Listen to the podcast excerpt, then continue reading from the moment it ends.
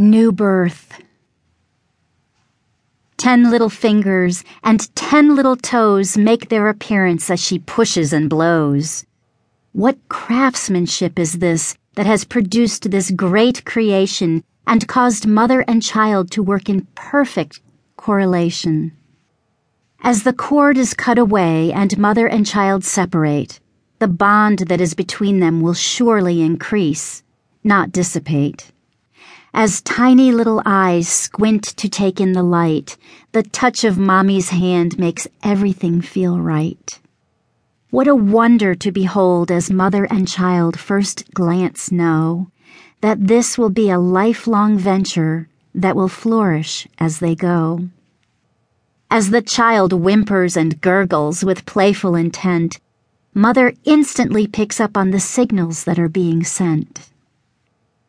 As baby's eyes grow tired from its long journey of birth, Mother gently whispers, You're destined to change the earth.